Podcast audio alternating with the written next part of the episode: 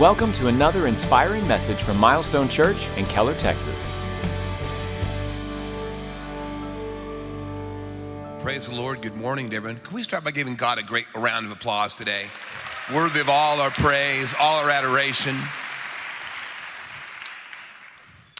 It's always great to be here in Dallas, Fort Worth, and I've known Jeff and Brandy a long time. In fact, before they had children, they'd come and stay at my home in the summers along with Jed and Sarah Walker, and we'd barbecue and eat and talk about life. So I really don't just come here for the greatest barbecue in the world or my favorite Tex Mex. I really do come to see them, and so been my privilege to be involved in Milestone from the very beginning. It's always great to be here. I'm going to title this message today, The Walls Came Tumbling Down. Faith for your Jericho. What's your Jericho? That request you're believing for, that situation in your family, your business, your life, you really believe God's spoken to you or given you a promise, but it's not happened. It says in Hebrews 11:30, by faith, the walls of Jericho fell down after they'd been encircled for seven days. How do the walls of your Jericho fall down? I want to talk about that today in the life of Joshua. I'll divide this message into four very simple parts. I'll talk about his person, the peril he faced as he assumed his new job, the principles he lived by, and how he applied those principles to God's plan to do the impossible. Many of you find yourself in a seemingly impossible situation today. How would I know that? Well, this is the message the Lord gave me. In fact, I sent one message to the staff. By the time I got to Friday, I knew I, there was another message and sent this one. So it gives me confidence, and in every service, lots of people have surely responded, and you will too. Let's pray. Holy Spirit, help us. Jesus, when you ascended to heaven, you asked your dad to send the Holy Spirit. He did.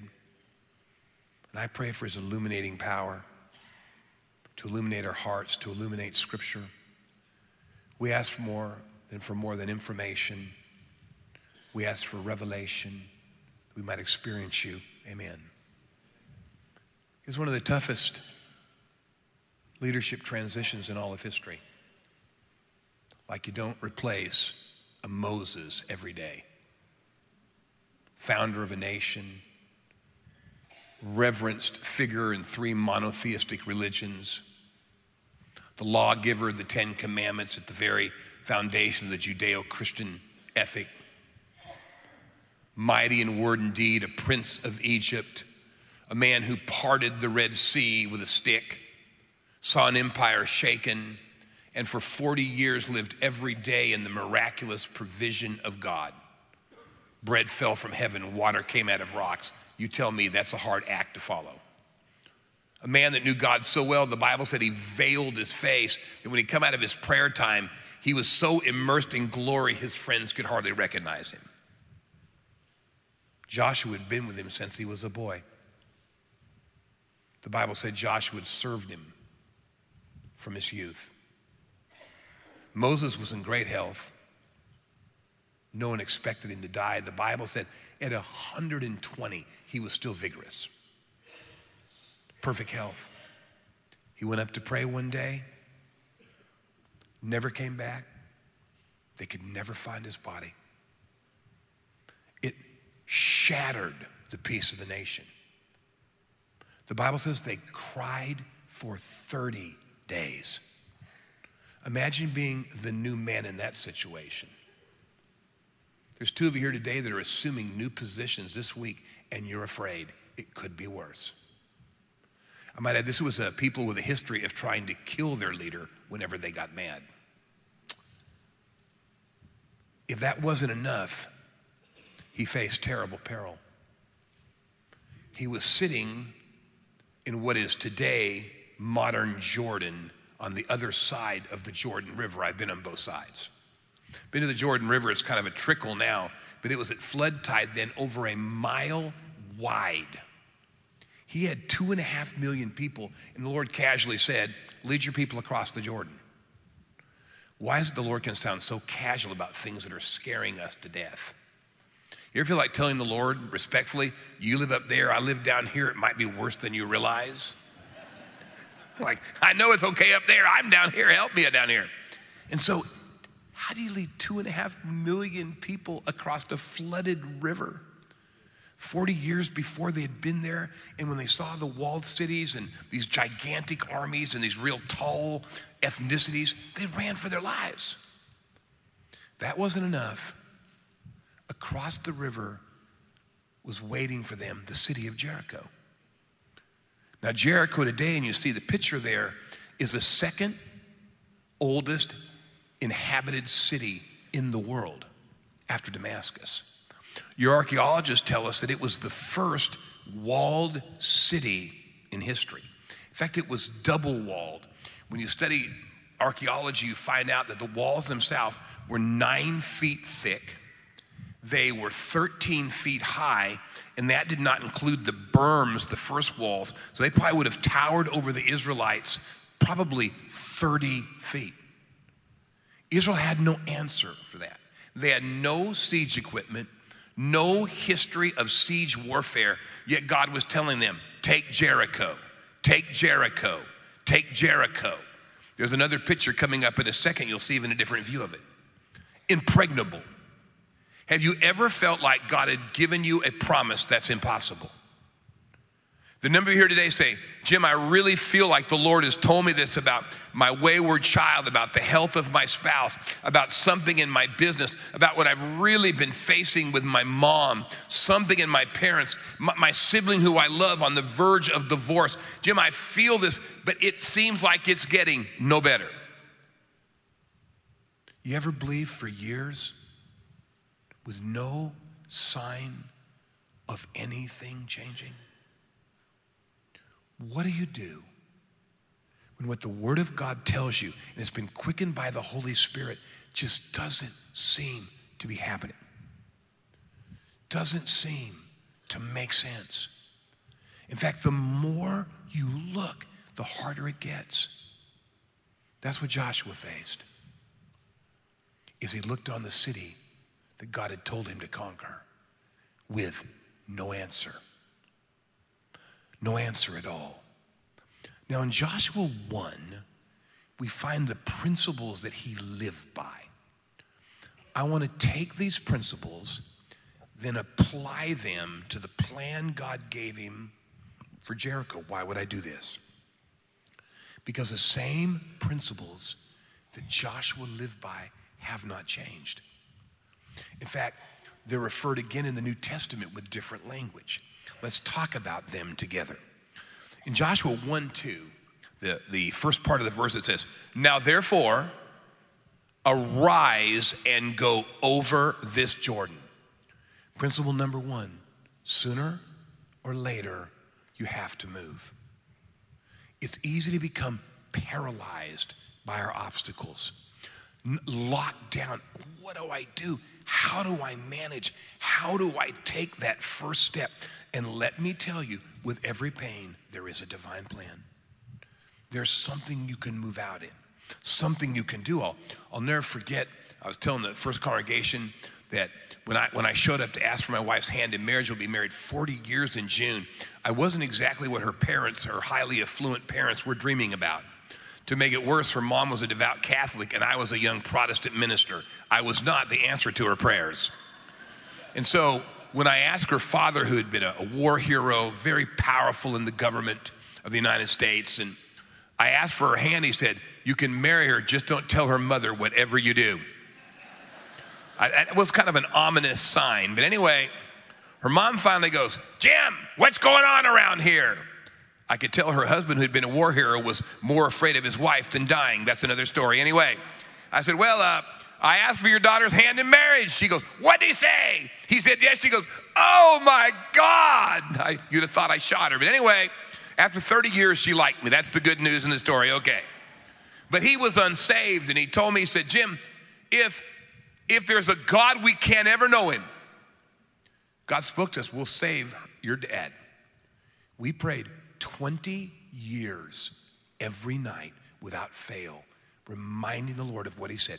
At 80, he turned to Christ. At 81, he died. How do you sustain your faith in that situation?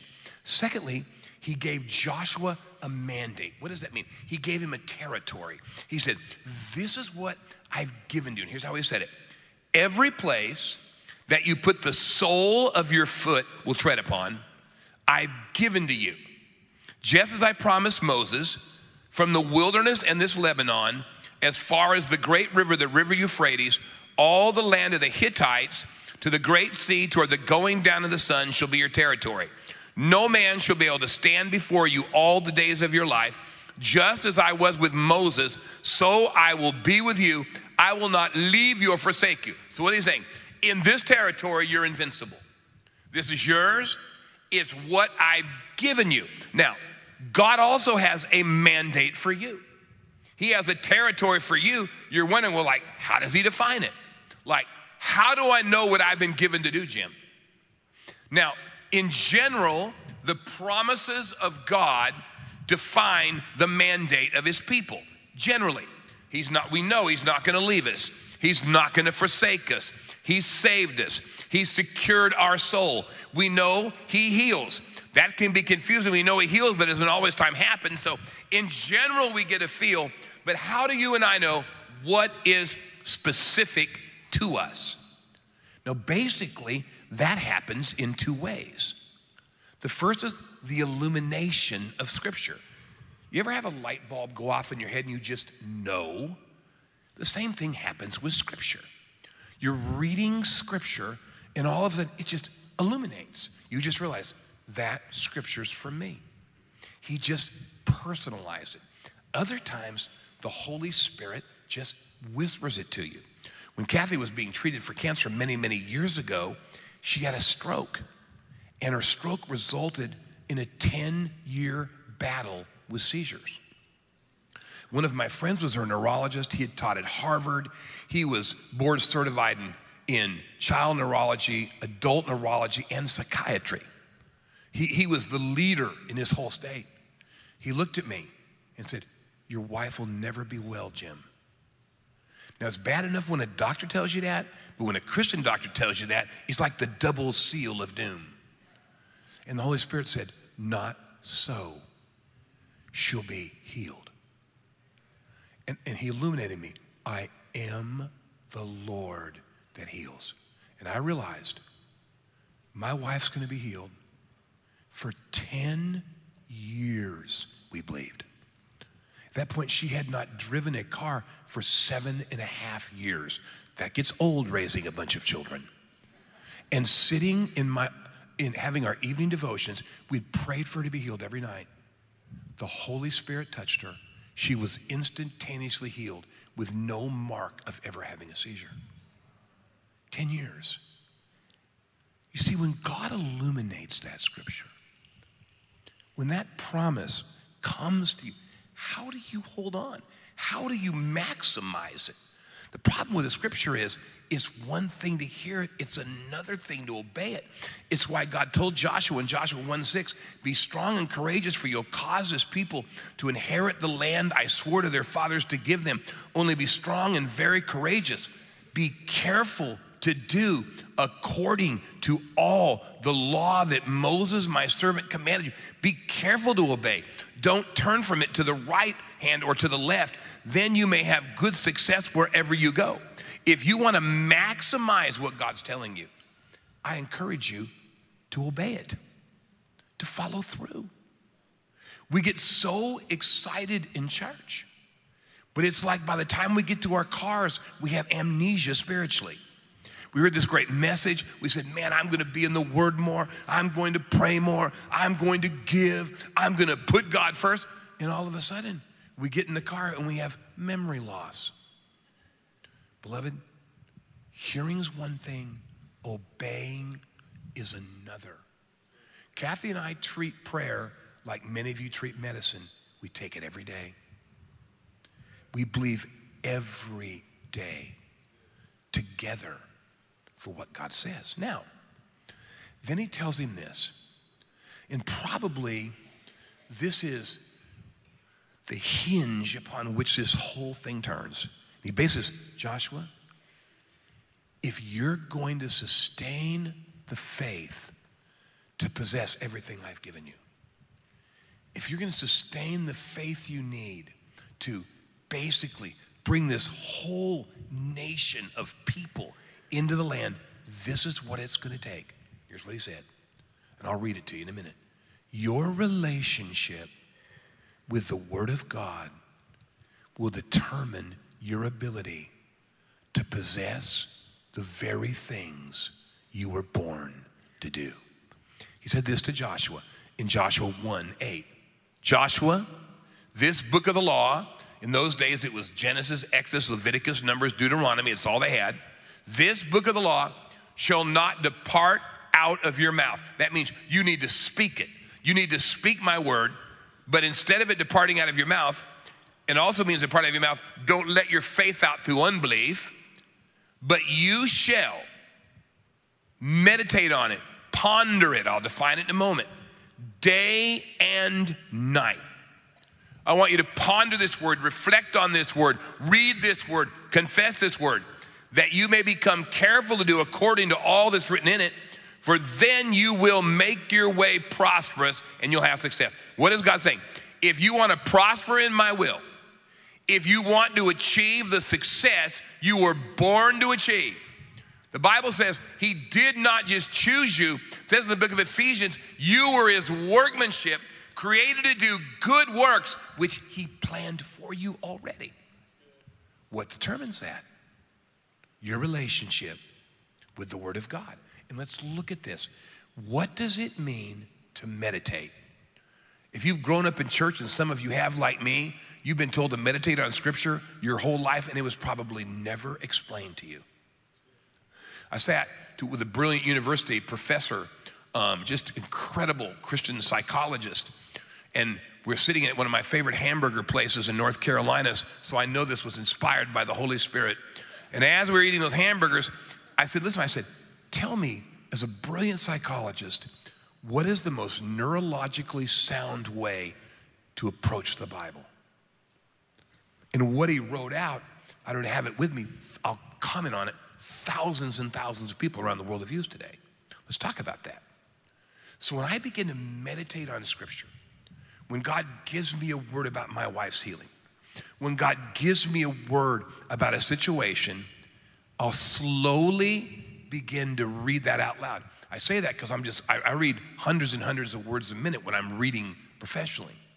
But I slow down, I read it out loud, I read it slowly, I read it deliberately, and I'll even vary my levels of feeling, intonation, rhythm, and emphasis. Why? Because I'm looking to affect the right side of my brain where we all have our embodied consciousness of who God is, of who we are. I want to affect that. I don't want to just read it like a normal book, which typically affects the left side of your brain more. Now, watch this. So then, a lot of times I'll close my eyes and imagine what this scripture means to me. I might draw it out, I might color it, I'll do a few little colors. I will, I will also journal what God has said. Then I'll begin to speak it. I will begin to ponder it. Why? Because that word affects my conscience, that word builds my faith. And I realize there can be such a battle on the inside of you. So many thoughts telling you it'll never happen. And the best way to fight a thought is not with a thought, it's with a spoken word. So I'm feeling all this unbelief. Like, this is what God has said. You say, Do you talk to yourself? Heck yes, I do. South, listen to God. South, this is what God says. Why? Because the number one place your victory leaks out is right out of your mouth. Faith is the oxygen of the soul, and unbelief lets it out. Oh, it'll never happen. I should have figured it wouldn't happen. Oh, my wife's not any better. says, don't ever let my word out of your mouth. That means speaker, but also that means stop saying the opposite of what you're believing for. I knew it. Wasn't any better. Now, so as you learn to meditate on the word, before we go a little deeper into this, you need to develop a management skill. Now, many of you are in business, you're entrepreneurs, you're professional, and you've learned, like I have, there are certain things in life that you seek to eradicate. There are others you know you're going to have to manage them. And if you're going to walk by faith in any part of life, you're going to have to learn to manage two things fear and anxiety. Because by its very nature, faith for the impossible, or basing your life on what God has said, not just on what you're seeing, it has a little way of making you very afraid and very anxious. Now, he said in Joshua 1 9, Have not I commanded you? Be strong and courageous. Let me tell you, it's impossible to have courage if you're not afraid. Because courage is simply doing the right thing, even when you're afraid. Now, then comes two of the hardest commands in all of Scripture don't be frightened, give me a break, and don't be dismayed. Oh, by the way, I command you don't be afraid and don't be discouraged. And oh, don't be depressed either. I'm with you, thank you, okay. God can say certain things that just make me think, you got to like be kidding me. You've just told me to believe my wife's healed, and all the doctors say, No, I'm sorry, I'm just a bit anxious over this. I don't say that disrespectfully.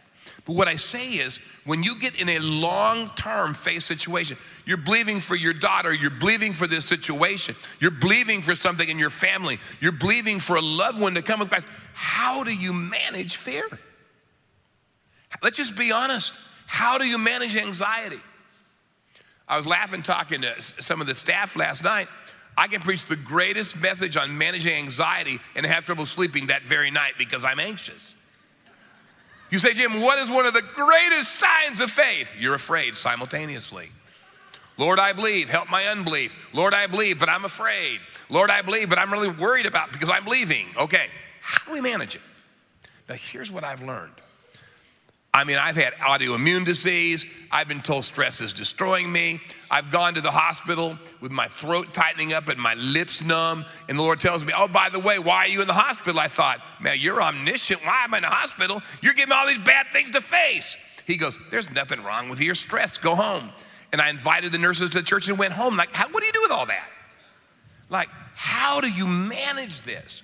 Here is what I've learned. And I'm going to only take a second here because then we want to apply this to Jericho. It says there's this promise in Philippians um, chapter 4, 6, and 7. It goes this Don't be anxious about anything. I'm thinking, don't be anxious about anything. Are you like talking about heaven?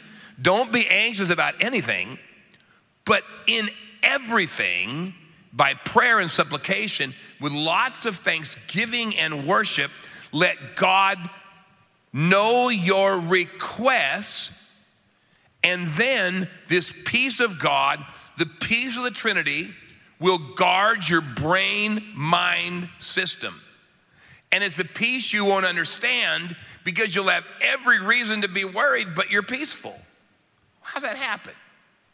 Let me just break it down quickly because it's not what this is about, but at least want to give you a little management skill. Watch this.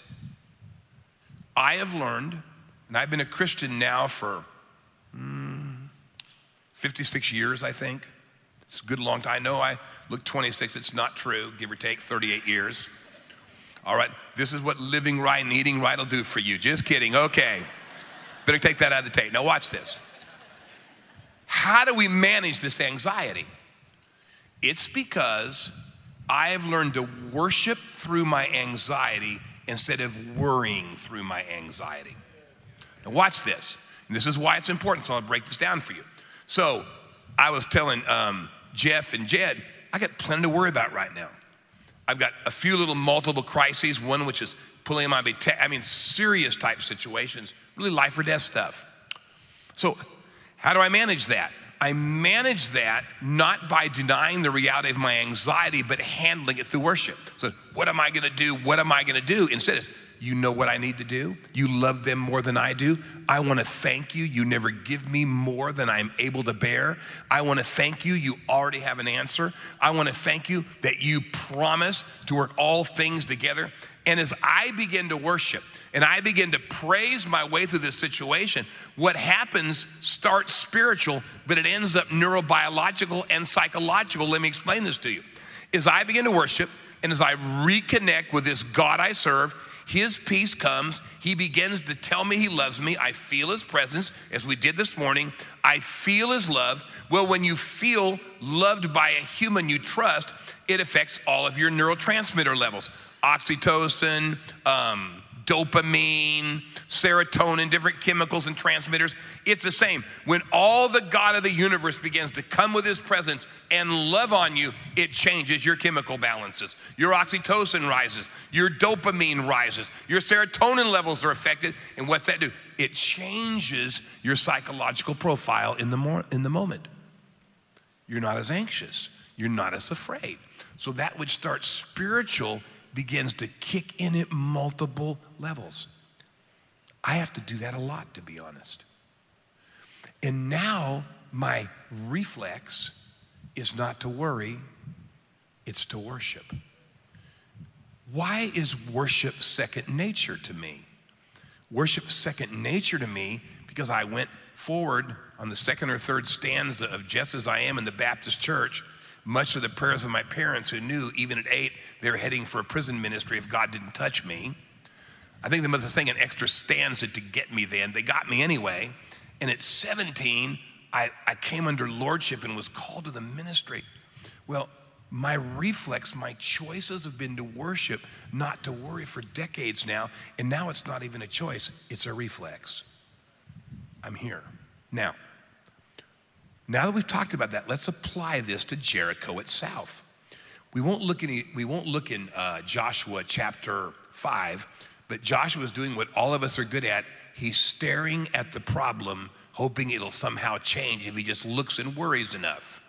Much of what you call worship is really worryship. That means you're, you're, not, you're, you're, you're kind of worrying, hoping God will worry with you. There's something in all of us that wants to reduce God to our level. Instead of rising his level in worship, we want him to worry with us. I hope you're as concerned as I am about this, God. I mean, it's really bad. How are you doing about it? Okay. He's worrying, he's looking, and the longer you look at your problem, the worse it gets. It's the way it goes. A giant being shows up, it's called the angel of the Lord, has a big sword. Joshua's scared to death. It's an Old Testament manifestation of Jesus. Whose side are you on? Neither. That's scary. Joshua hits the deck. And God says those crazy things only He can say. Oh, by the way, J- Jericho's yours. He's thinking. yeah, Jericho's mine. You didn't just get the phone call from the doctor. Yeah, mine. God says, it's yours. And this is all you've got to do. And then He gives Joshua one of the dumbest plans in all of history. Faith doesn't make sense, does it, Jim? No, it doesn't a lot of the time. The only thing that makes sense is God's character and who He is. He says, Joshua, go back, gather the whole army. Now, Joshua, listen, it's going to take the whole family to do this. Not one of you is strong enough alone. That's different than Moses would point that rod around and fire would fall down and water would burst out of rocks. Get the whole army, in every day for seven days, I want you to march around that city. Joshua's thinking, how about an angelic assault? How about a heavenly catapult? How about like this magic rod? Like, where'd that rod Moses had go? I could use that. Why'd I ever put that thing in the ark? Where is it? We're always wanting, like, somehow we think Christianity's magical. And somehow the Bible is a spell. Abracadabra, the Lord is with you. And somehow poof, it's like a Disney movie. It's got, it's just not that way. This isn't mechanical, it's relational. It's not if you just say the scripture in a certain way or you try to get Jeff's kind of Texas twang and the look in his eyes. No. It's relationship. This isn't magical. Wish it was. Okay, now, you march around, he's thinking, okay, we'll march around seven days. Oh, by the way, on the seventh day, go around seven times. Okay, seven times. Oh, yeah, one more thing. Don't let him say a word. Like the army can't say a word. Not a word. Because I know what they'll say if they speak. They'll speak unbelief and doubt. It'll go viral and wreck it. They can't say a word. Okay, no words. Oh, yeah, get seven priests with seven ram horn shofars, have them toot the shofar the whole time. Well, why would they do that? Shofar did two things. They called them into worship and called them to war. And so I want to keep them in the balance between worship and war. I want the whole atmosphere permeated by worship. Oh, yeah. Seventh day, go around seven times, blow the horn, give a shout, the walls will fall down. Joshua goes, Oh, uh, the walls will fall down. But God did just part, like the Jordan, that gave him a little history. He shares the plan, and what do we draw from this plan? And let's say this. Number one, took the whole army. Can't do it alone, sorry. One of the greatest things about being part of church family is within church family, as we lock our faith together, the faith of the many do what the faith of one could never do. It's one, and, and if you're online this morning watching, we're just so thankful. But I'll tell you, being online is wonderful, being in the presence of other believers, praying for one another, and experiencing His presence is amazing as well. Now, watch this. Secondly, their demeanor, they couldn't talk. Why did God silence them?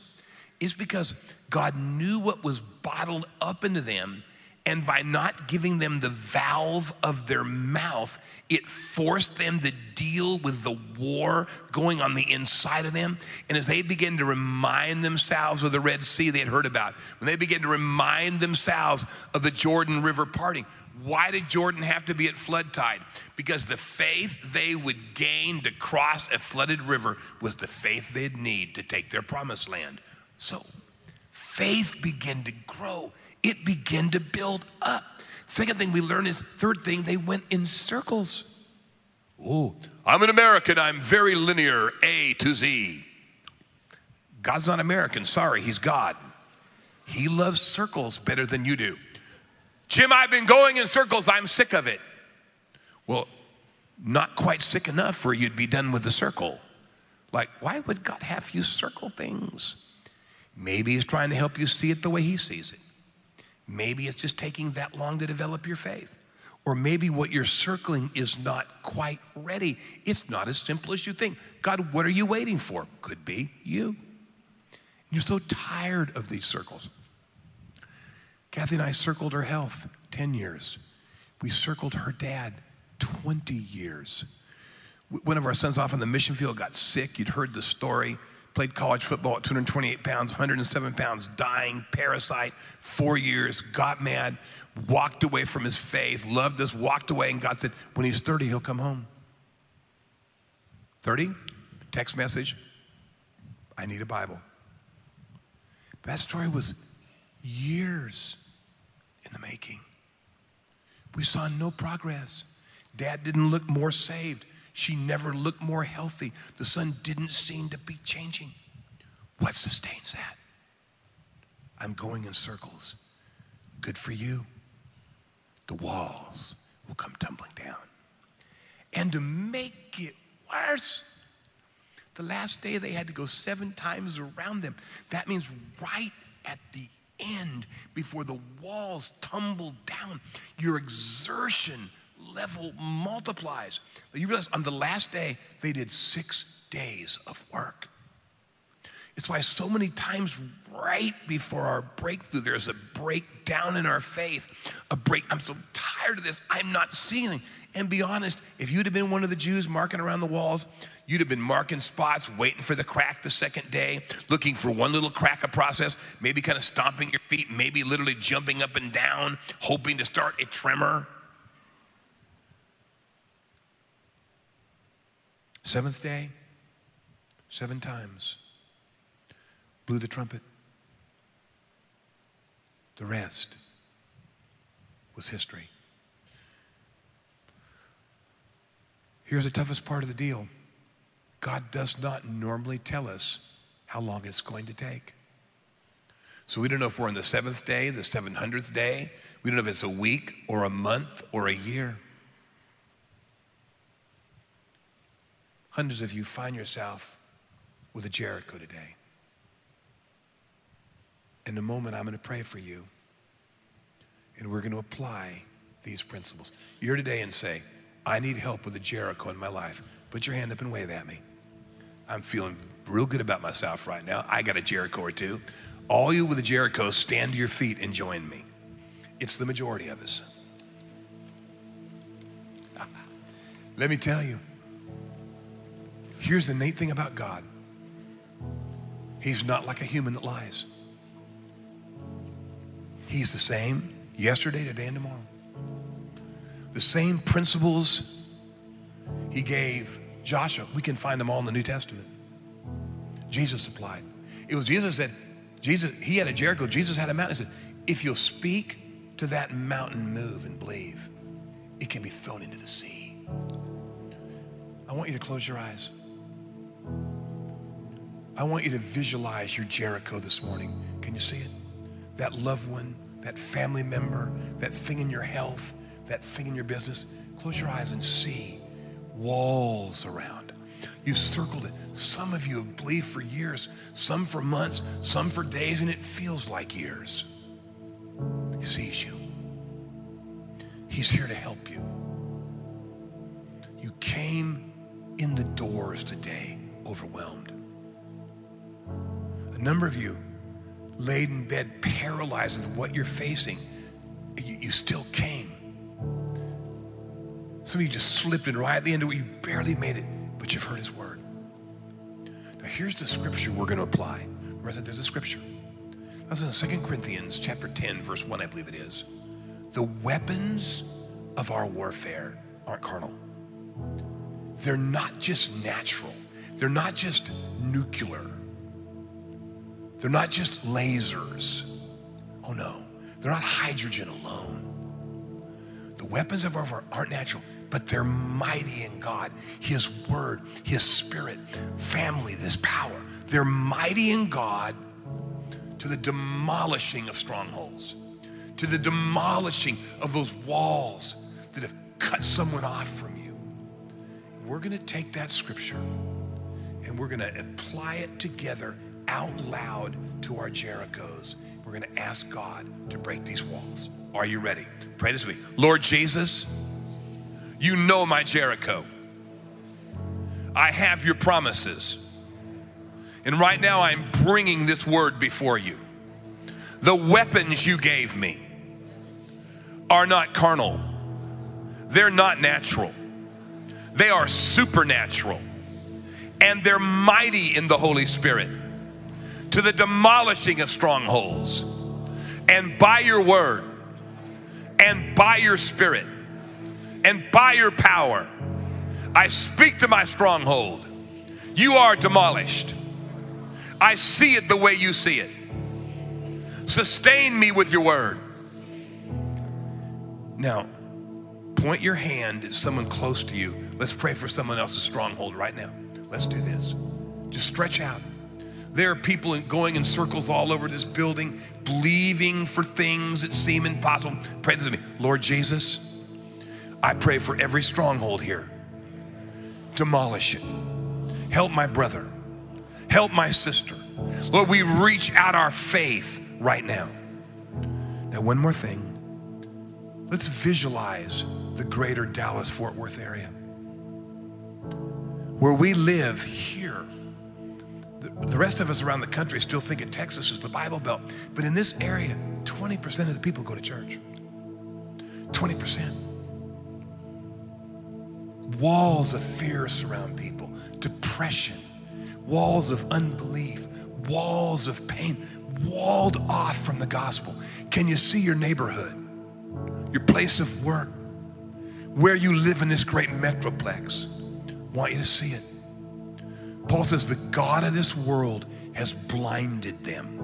Let's pray that God break down the walls around this city that we might see it evangelized and touched.